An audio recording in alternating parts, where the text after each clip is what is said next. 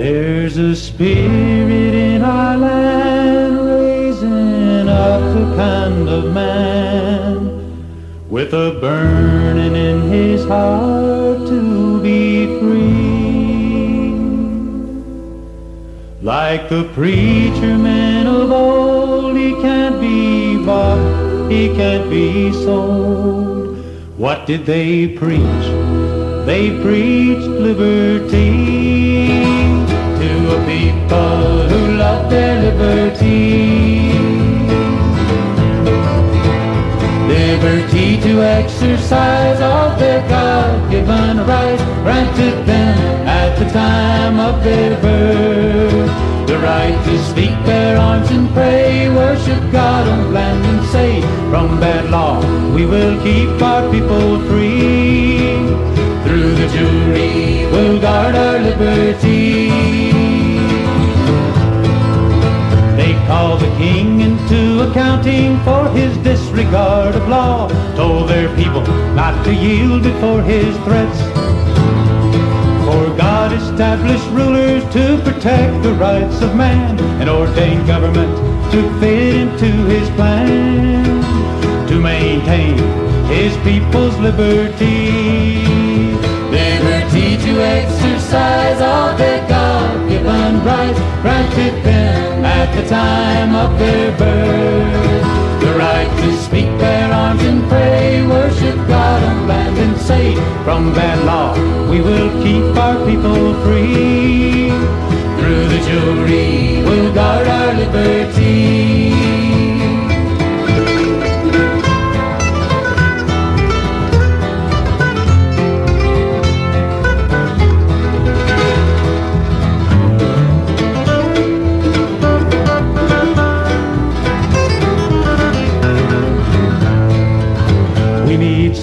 Such men today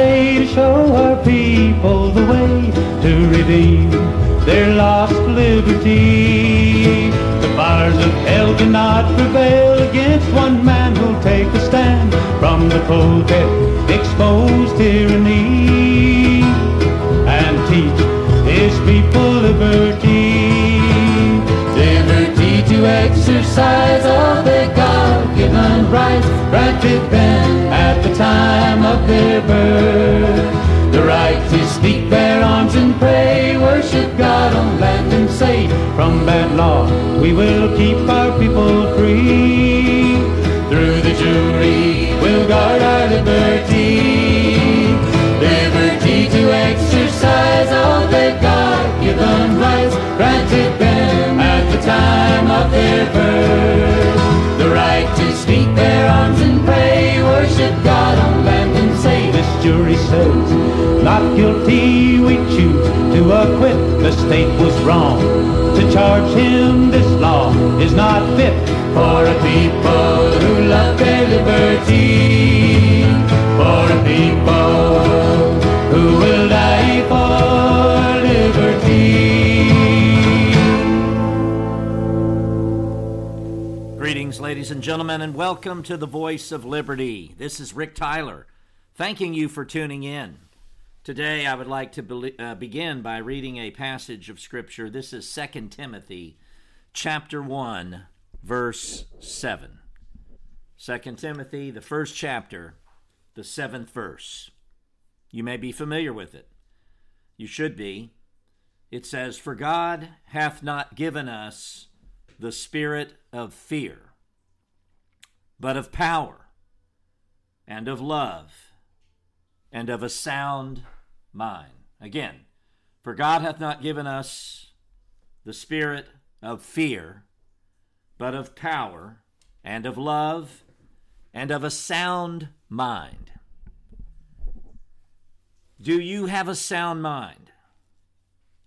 We are supposed to have a sound mind as believers, as those who are spiritually regenerate,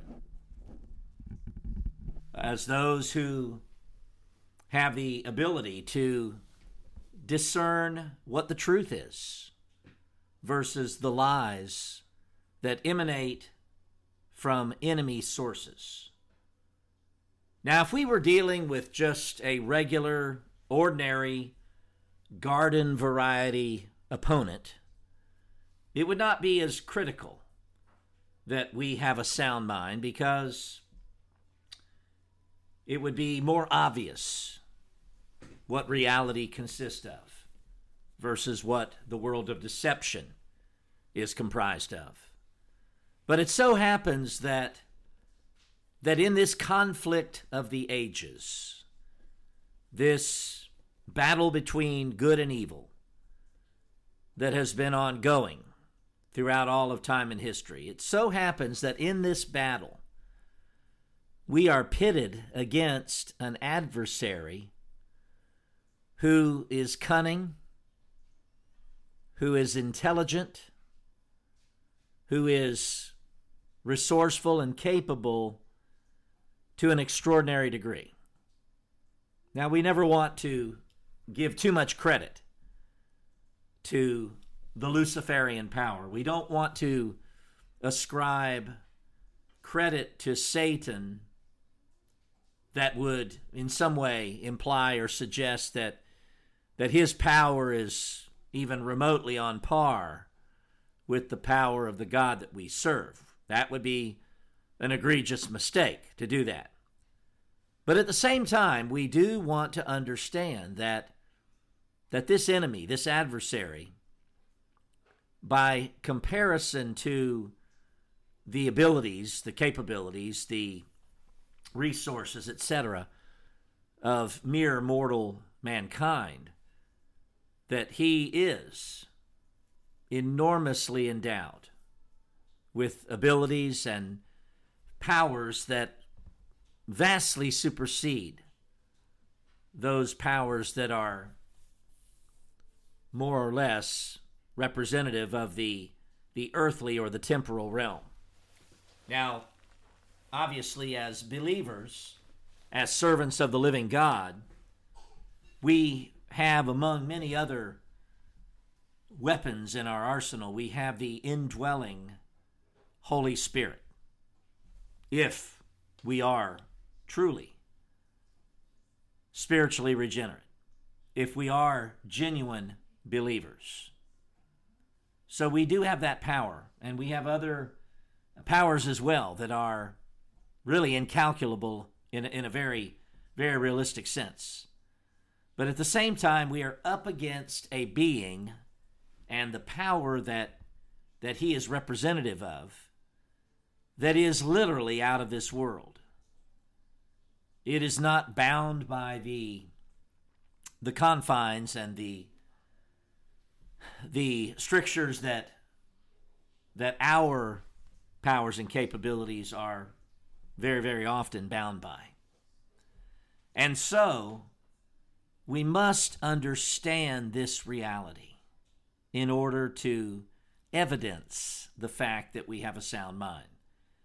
There are many people who are academically they are quite brilliant, but they don't comprehend the essence and the nature of the Luciferian power and the satanic commander of that power that they are up against.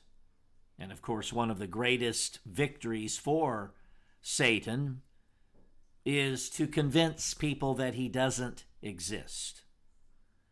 If someone scoffs at the reality of a satanic power, then they are unwittingly, very, very much the victim of that same power that they are oblivious to the existence of. So this gets quite intricate, it gets quite involved, complicated even. And yet, it is critical, it is essential that we be able to turn towards these foundational truths as we go about the business of developing our own manifesto, our own strategy, our own blueprint, our own game plan as to how we should proceed in the prosecution of this campaign of holy warfare against the forces of evil. Many people have a cavalier attitude toward this subject matter. They are puffed up with human pride. They have the, as the old saying goes, just enough knowledge to be dangerous. People who are greenhorns, novices, neophytes to the cause of advanced truth are very susceptible to this syndrome. Learning enough to fancy themselves to be on the cutting edge of truth when in reality they have barely scratched the surface.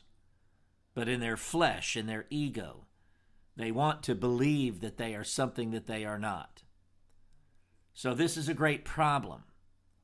Many people stumble and they blunder because of the knowledge that they lack. They want some type of shortcut to advance truth. They don't want to have to pay the price, pay the dues, exert the brain sweat to do what the scripture says when it instructs us to study to show ourselves approved unto God, workmen that needeth not be ashamed, rightly dividing the word of truth. So, once again, I emphasize in the scripture passage that we began with, I emphasize that very last term, a sound mind. Now, the other aspects of that verse are critical also that God has not given us a spirit of fear, but instead of power and of love. But again, I want to emphasize here initially and of a sound mind because so many people who mean well, who are potentially slated to be very effective soldiers in the battle for truth, they nevertheless get hung up early on because they do not exhibit the characteristic of a sound mind. They fall hook, line, and sinker for the lies and the deceptions of the enemy. Of course, we have made reference to and will continue to make reference to the Q phenomenon that is ever present. It's not going away, by the way. And it didn't begin with Q. I've pointed out on this broadcast before, those of us who were active in the 80s and 90s, we remember other variations of the Q phenomenon back in that era. This isn't something that has originated just during the last four years. There were other other manifestations of this phenomenon that went under different names. But the storyline was basically the same that there was a cadre of good guys that were planted deeply within the intelligence community. They were on our side, and they were playing this advanced game of 3D chess. They were in a position to pull the right levers and push the right buttons at the right time to cause a domino effect and bring all the bad guys to justice and clean up the mess from within and, of course, restore justice to our once great republic. Obviously, back in the 90s, it didn't happen because it was every bit as much a falsehood and a ruse then as it is today. And yet, right up to the very moment that we find ourselves at in the unfolding of history, considerable numbers of people scattered abroad throughout the land, good people otherwise, continue to embrace the delusions of the Q movement. Just yesterday, one of these relative newcomers to the cause of advanced truth, went out of his way to come see me and came up to me with a very solemn expression and countenance. And he was holding his smartphone, and there was a podcast or some type of message playing where an individual whom I was not familiar with was articulating the latest installment of the Q fantasy.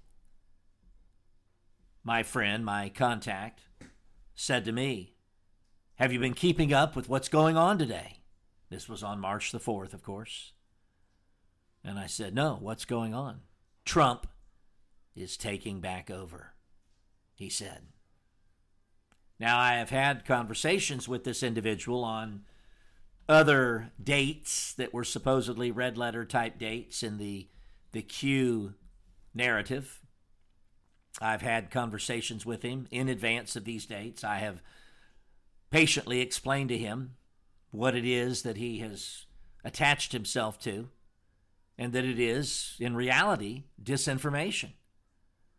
That it is itself a component of the plan of the forces of evil to neutralize people, to lead them down dead end roads, to discredit them, and, of course, in the case of some, to even cause them to find themselves in very, very deep trouble with the state, the tyrannical state that we are living under right now, especially at the level of the federal or national government.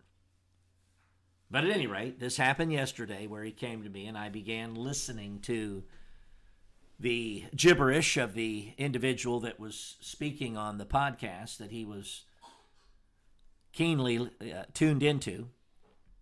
And of course, it was just simply more of the same.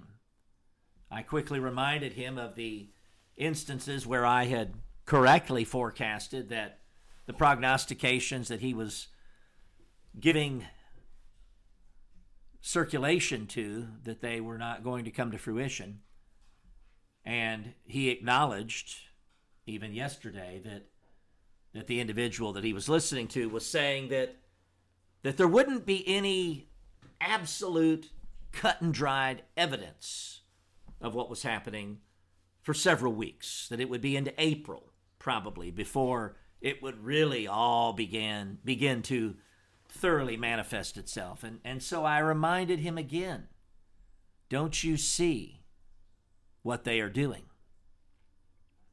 Now, what is the motivating force primarily for this individual I'm speaking of is that he so desperately wants to believe, first of all, in Donald Trump, but also he wants to believe that God is not going to allow us to go through the meat grinder that we are facing, figuratively speaking, maybe literally. He doesn't want to believe. He desperately clings, as so many like him do, to the idea that God is going to rescue us, that He is going to supernaturally intervene, working through this, this shadowy entity, and that, of course, He is going to facilitate some some semblance of deliverance and emancipation from what otherwise clearly is the law of cause and effect in action. I reminded my my friend in contact yesterday that we have everything coming to us that that we can see and probably uh, that we can't see. We have it justifiably coming to us in spades because there is no repentance. There is no humility. There is no turning from our wicked ways, as Second Chronicles 7:14 prescribes. Instead, there continues to be this prideful, this arrogance, this idea that somehow we can circumvent and short circuit the process. We can uh, take an in run type course of direction around reality and wind up at a desired destination. And of course, for the most part, overwhelmingly, this is not the way that our God works. He will allow his people to be visited by bondage, by delusion, strong delusion, and of course, even by calamity, by death in the worst case scenario. And of course, then there is that proverbial fate worse than death seeing your children taken, abused. And of course, we know that ultimately the enemy that we face is the most horrific and vile of enemies. He was a murderer from the beginning and abode not in the truth. When he speaketh a lie, he speaketh of his own. Why? Because he is a liar. And of course, he is the father of lies. Yes, that is what we are up against. The thief that cometh not but for to kill and to destroy. And so, as long as there are individuals like the gentleman that I am describing who will continue to embrace the unfounded notions of some secret force that is contending on our behalf, getting ready to turn the tables on the enemy and pull back the curtain and unveil this otherwise hidden and secretive plan that is able to and determined to reestablish justice. As long as there are people that that will willingly go along with this notion, this delusion, of course, it will continue to be utilized as a highly effective means of, first of all, neutralizing people, but then, secondly, discrediting the cause for which we fight. So I go into all of this just to draw the contrast between what I'm describing and what the scripture tells us is what we are supposed to be in possession of, which is a sound mind. We are not to be double minded. James, of course, tells us that a double minded man is unstable in all of his ways. We don't want to be double minded. Instead, we want to manifest and exhibit that sound mind that the scripture speaks of. Now, if we have a sound mind, then we have the ability, first of all, to face and to deal with reality in all of its fullness and all of its multifaceted proportions. Reality is not a pretty picture in the immediate context. Now, in the long range context, it is a pretty picture because reality does tell us that there will be victory ultimately, but it is not going to be some type of instantaneous, come out of nowhere type miraculous event that comes to pass as a result of the machinations of embedded and hidden forces within the deep state or the intelligence community that really are good guys and are working on our behalf. Of course, part of this Q fantasy is that the military is committed to supporting ultimately the right cause and even Trump. That the military somehow is waiting, poised, preparing to pounce and to put their muscle, their militaristic muscle, behind the presidency of Donald Trump.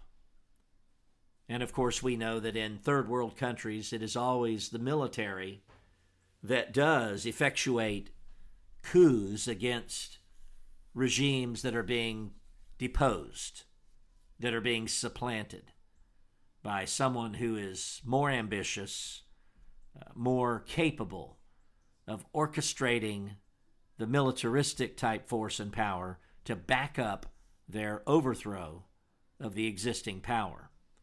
Military coups, of course, have been quite common throughout modern history.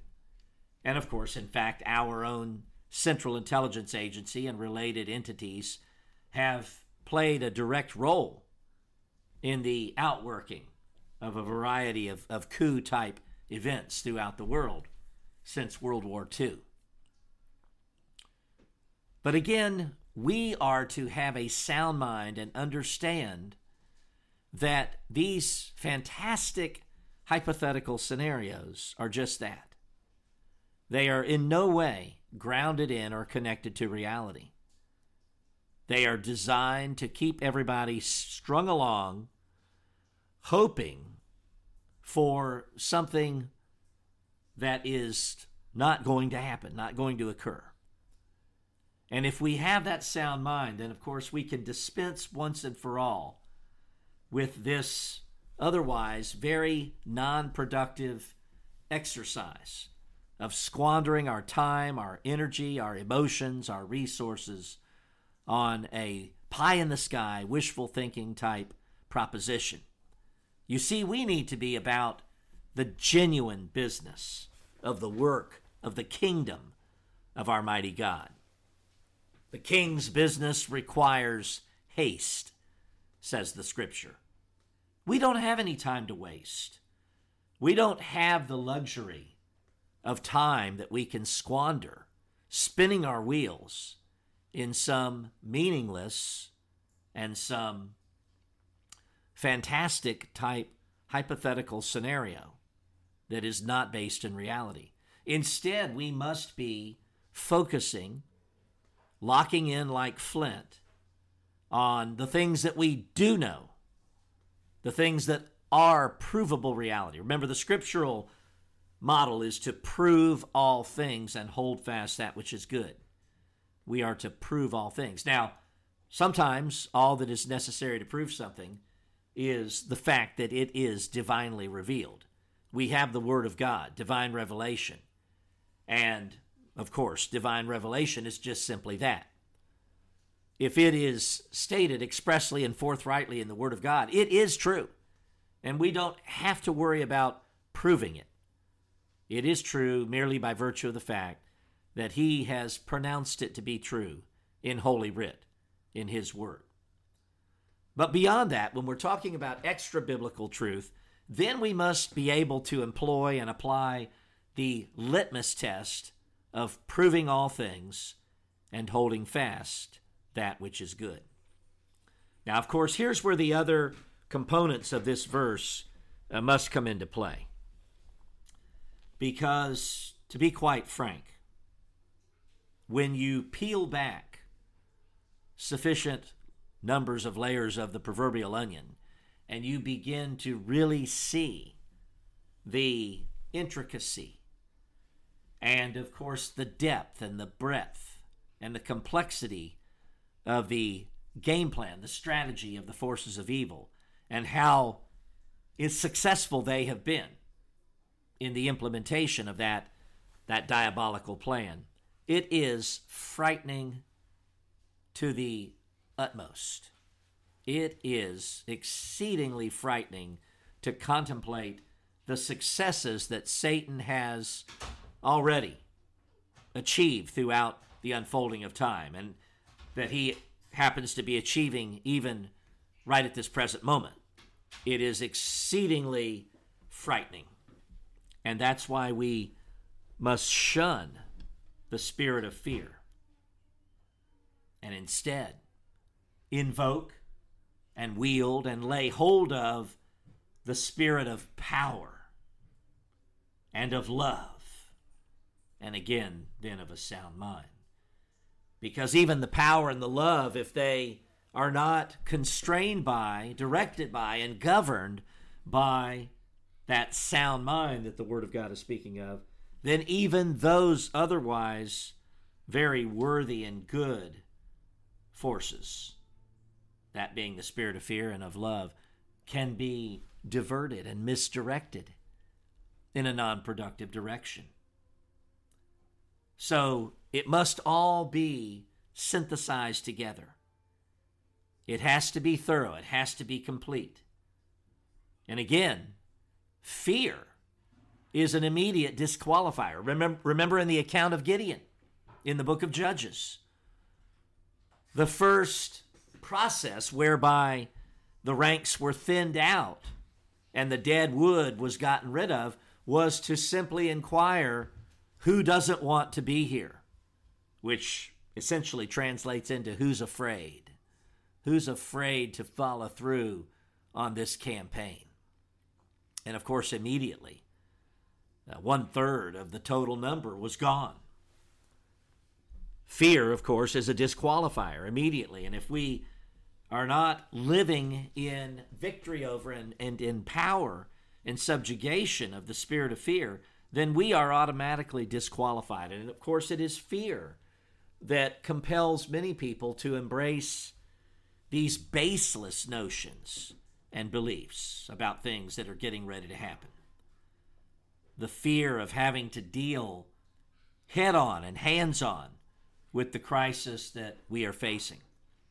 So we must bring into subjugation and we must take power over the spirit of fear because it is a built in human emotion to want to sidestep and avoid hardship and danger, to avoid being in what's called harm's way.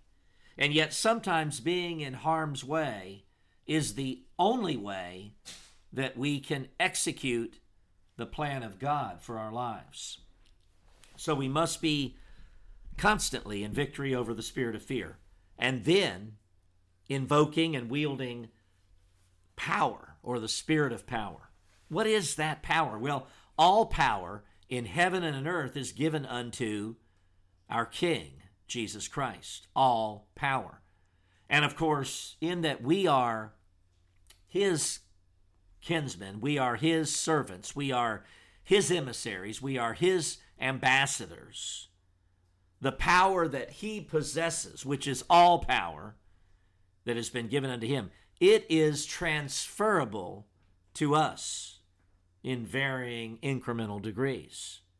Now, he even went so far as to say that we would do greater things than that which he did during his earthly sojourn. But to even scratch the surface of his power is in and of itself a great achievement. And of course, it's that kind of power that can precipitate momentous turns of events. It is the exercising of that power that can then unleash directly his power on our behalf. Look at what he did to Pharaoh in the book of Exodus. Look at the power that was unleashed and poured out on behalf of God's people. Look at the power that was unleashed in the account of Jericho, the sacking of Jericho. What kind of power are we talking about that would bring this great wall that encircled the city of Jericho down in a heap, falling in its own footprint? What kind of power could hasten those types of results? Remember, this wall around Jericho was big enough to where homes were built up on top of it. It was a gargantuan, highly impressive structure. And yet, the God that we serve was able to bring it down. Presto, through his miraculous power. And of course, his people were playing a role every step of the way by following his instructions and doing what he commanded, going through the, the exercise of carrying out his mandates, thus qualifying to be on the receiving end of that power. Yes, there is a vast and unlimited reservoir of divine power that is at our beck and call. It is defined in part by the Apostle Paul when he referenced the fact that the weapons of our warfare are not carnal, but instead are mighty to the pulling down or bringing down of strongholds. And of course, the forces of evil have enormous strongholds that they enjoy and employ and wield over us, that they keep us in bondage to. So, again, the power that is literally at our disposal, at our fingertips, that power is something that we must lay hold of and properly wield. And of course, then the love that is spoken of in this first Timothy or second Timothy chapter 1 verse 7 passage. Love. This spirit of love. Greater love hath no man than this, Jesus said, than a man lay down his life for his friends or his brethren. When you have that kind of love, that is power. When you know that there are people who are ready and willing to lay their life down for you, and you are able to likewise have that same level of commitment and devotion to those people wherein you are ready and prepared to lay your life down for them. In other words, we're talking about merely following the example of our Messiah because that's what he did. He laid his own life down, he gave his life a ransom for many. In other words, for all of his elect. But again, when you have that type of reciprocity with your kinsmen, with your brethren, that in and of itself constitutes a tremendously powerful force. Because you see, it is sin nature, it is normal human nature to want to look out for number one, to want to safeguard your own interest and well being. Talk is cheap. It's easy to say that you love someone. In fact, in the places of worship of contemporary churchianity, that is a, a commonly bandied about phrase. I love you, brother. We love you.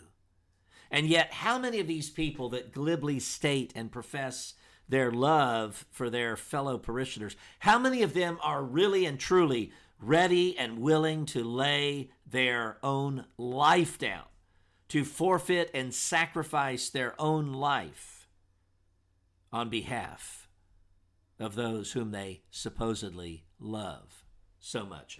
We know that, of course, very few really mean it on that level. That instead, again, it's just that cheap talk. It tickles people's ears. It sounds good. But it is very much substandard in terms of not genuinely being founded and based upon this spirit of love that is being referenced in this verse.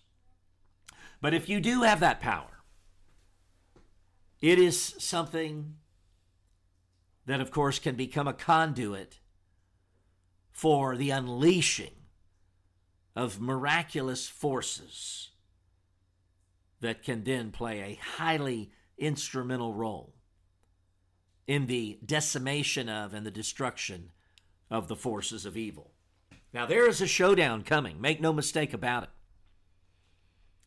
There is a history that has unfolded over the last century, actually, a little more than a century in terms of its formal incarnation.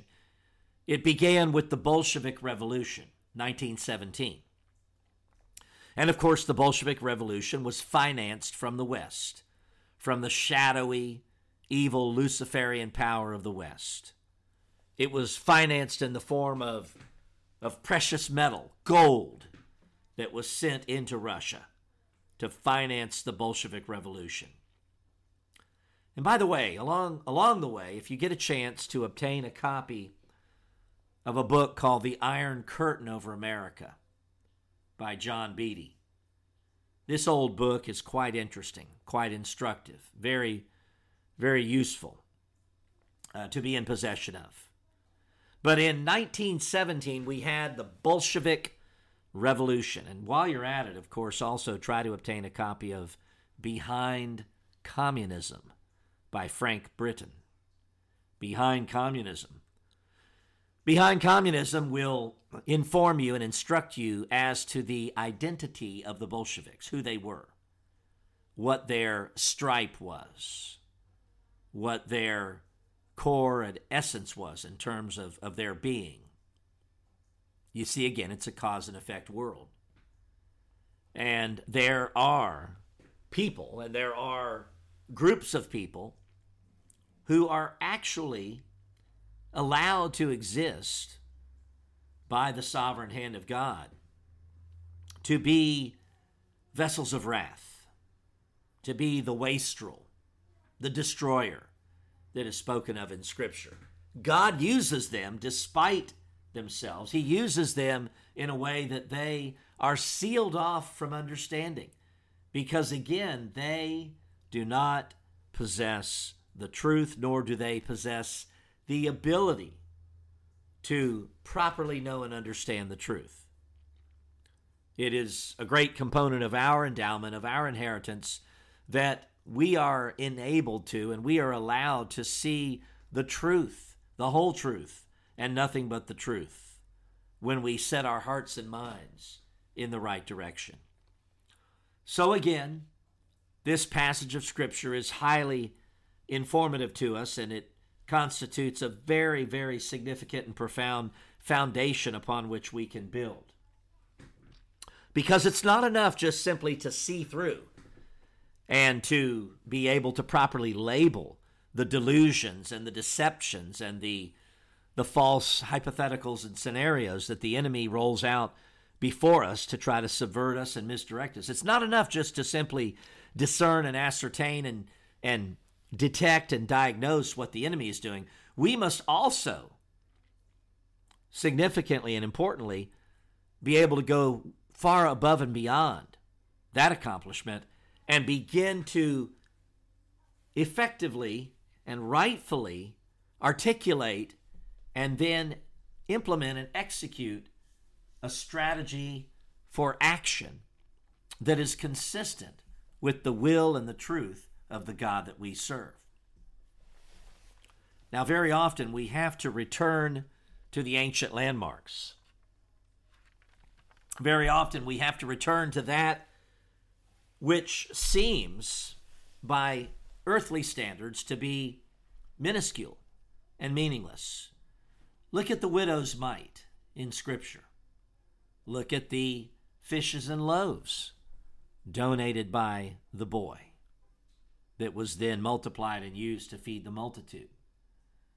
Look at how God narrowed down the forces with Gideon down to 300 pitted against an overwhelmingly superior force in the earthly sense. Once again, God, more often than not, will hone in on and focus in on the least likely of candidates or on the least likely of modalities through which his will can be pursued and accomplished. David, of course, was the least likely of the sons of Jesse to be anointed future king of Israel. How is it that God knows the end from the beginning? How is it that He is all knowing and all powerful and omnipresent? Well, it is simply owing and attributable to the fact that He is the Creator. He is Almighty God it is attributable to those facts that he is able to exercise this matchless power and ability that he is the sole arbiter of. And so we must be about, because it's his will, we must be about the task of diligently determining what the optimum trajectory is, the optimum course of direction. I have mentioned in previous broadcasts that that we need to be operative and active at the local level in terms of effecting change. Now, of course, everywhere our people are, we want to be vessels through which the truth and power of the God whom we serve is manifested and unleashed in the affairs of men. But at the same time, we want to be astute and savvy enough to recognize where we can best invest our time, talent, and treasure. Would it make any sense to go to, let's say, Oakland, California, and try to develop an endeavor there that could become a prototype to be emulated elsewhere uh, towards the objective of establishing justice and order in the land and exalting the God of Scripture. No, it wouldn't make sense to go to Oakland, California to do that, would it? Nor would it make sense to go to Pittsburgh, Pennsylvania, or to Los Angeles, California, or to Chicago, Illinois, or to Atlanta, Georgia. You get my drift.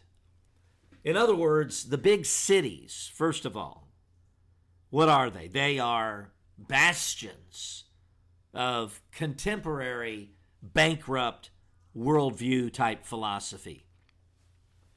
The big population centers have been essentially they have been abdicated by, they have been abandoned by our people, and for good reason. Because the die has long been cast in these population centers as to the inordinate proclivity that they manifest and exhibit towards socialistic, communistic type government and policies. And so it is the antithesis, the opposite of fertile soil, to go to these types of places in hopes of engendering some type of great manifestation of the exhibition of divine power and truth. Instead, we would want to look towards geographic areas that were sparsely populated, that were demographically overwhelmingly Caucasian or European in terms of the makeup and composition of the local body politic in these types of counties that we might be looking at. We would want to be looking at at a location that would be within a territory that had historically been more favorably inclined towards constitutional principles. Now, of course, just with what I've already laid out as parameters and boundaries, we can first conclude that the most likely advantageous locations would be in the southeastern United States, would be part of the landmass and territory that constituted the Confederacy back in the days that culminated in the war between the states. Now, sadly and unfortunately, among those states that were part of the Confederacy, a great many of them are so thoroughly inundated with non white populations that it renders them as being unlikely places that could be pointed to as a prototype of what is needed to fight the battle for truth in the days ahead. But not all of those states fall into that problematic categorization. The state of Tennessee, I believe, stands out as being unique in terms of the, the states that were part of the Confederacy. The state of Tennessee, to this day, among southern states, has the smallest population of non white ethnicities of all of the formerly Confederate states. Now, of course, don't get me wrong, Tennessee has glaring problems and pitfalls, as do all the states. Tennessee has some big cities that, like Atlanta is to Georgia, or like Dallas and Fort Worth are to Texas, and Houston is to Texas, like LA is to California. Tennessee does have that same problem going on in terms of cities such as Memphis, Nashville, Knoxville, Chattanooga. But apart from those major centers of population, the heartland of Tennessee is highly favorable and conducive to the development of strategic planning towards the survival and the restoration of the power of our people in America. Now, again, many people also have a belief that they adhere to that is reinforced in the teachings of their church that there is going to come a rapture whereby God's people are going to be taken out of this world. And of course, this will be before the going gets too rough. This, of course, also is a doctrine of dubious origin, and it warrants a study in and of itself about this the rapture doctrine. Maybe we'll get into that in a subsequent broadcast. Now, I want to go ahead and momentarily, I do want to uh, give an email address that can be utilized to communicate with us. And that email address is Voice of Liberty 1776 at gmail.com. Again, that's Voice of Liberty 1776 at gmail.com. I also would like to give you a phone number if you care to make a phone call or send a text message. You can call 423 area code 241 7902. We welcome communication from our listeners and and would encourage you if you feel so inclined. Certainly not required, but it is an option for everybody. It's great to get to know people who are of like mind, of like faith, and who share a vision, like Proverbs 29 refers to. Because where there's no vision, the people perish. But he that keepeth the law, happy is he. So says the 29th proverb. But again, getting back to our subject at hand as we move towards the wrapping up of and conclusion of this broadcast, let me just say that we do need to begin to get specific. Because if we remain non-specific and nebulous, then no solutions, or potential solutions even, will be forthcoming. Our God wants us to solve problems. He wants us to make calculated, rational decisions using that sound mind that He has gifted us with. He wants us to do that very thing so that we can become the facilitators of opposition to the satanic plan that is being utilized and wielded in the process of enslaving humanity and effecting the genocidal destruction upon our people in particular. We are marked for destruction. Don't be afraid, but instead be righteously indignant that we are in the crosshairs of this type of satanic game plan and agenda.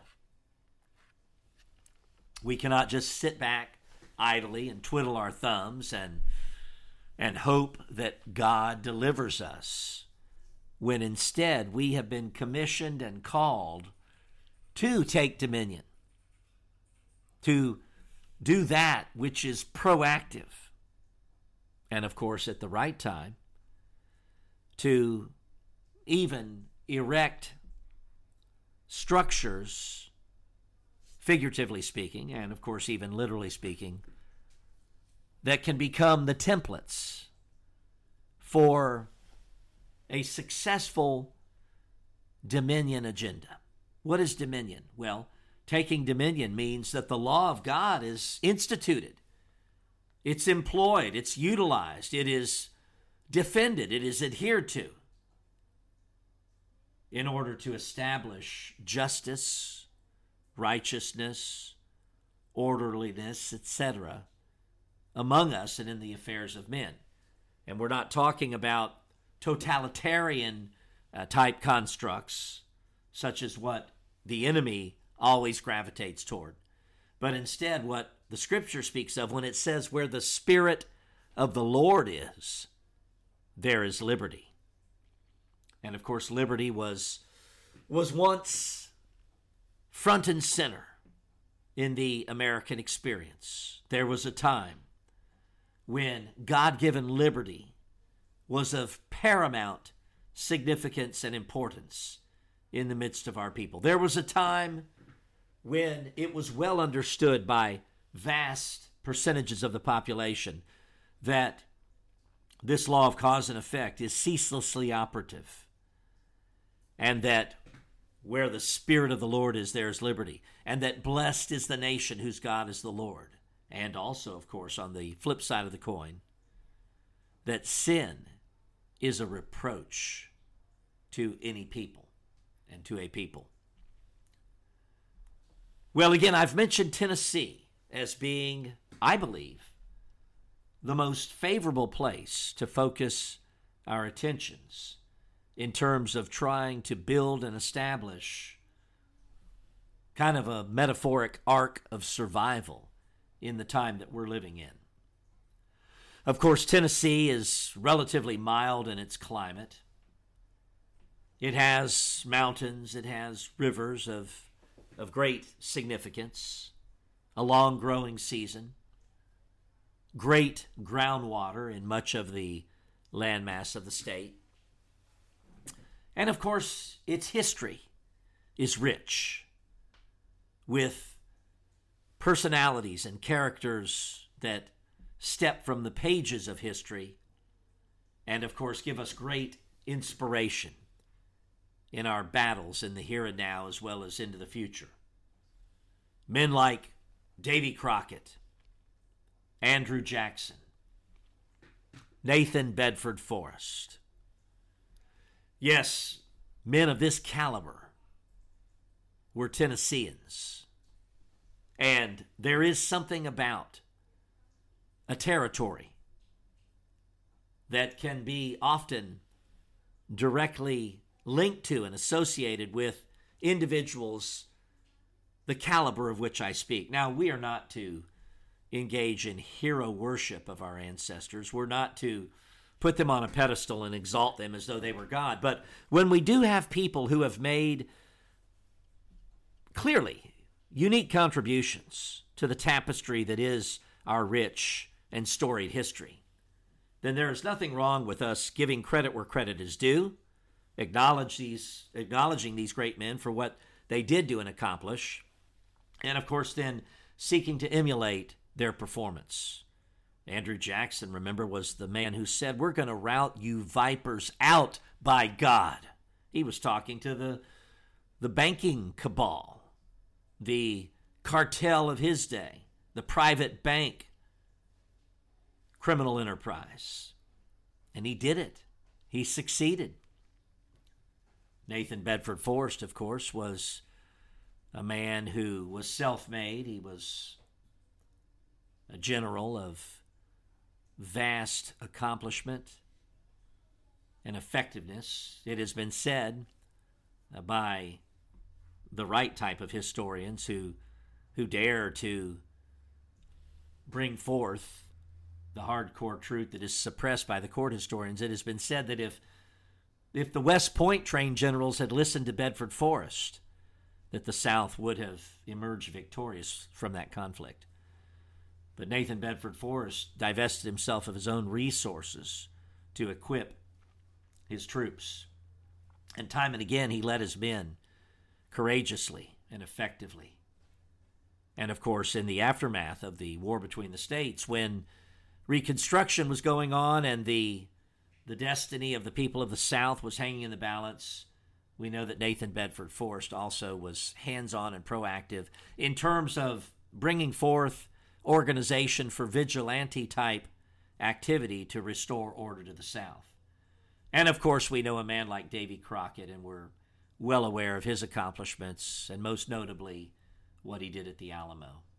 Well, we are about out of time, and I want to thank you again for tuning in and invite you to join us again uh, for future installments of this broadcast because we're going to continue to pursue the truth at all cost and bring forth solutions for our people in the days ahead. Until the next broadcast, this is Rick Tyler saying farewell and may God bless, protect you, and inspire you.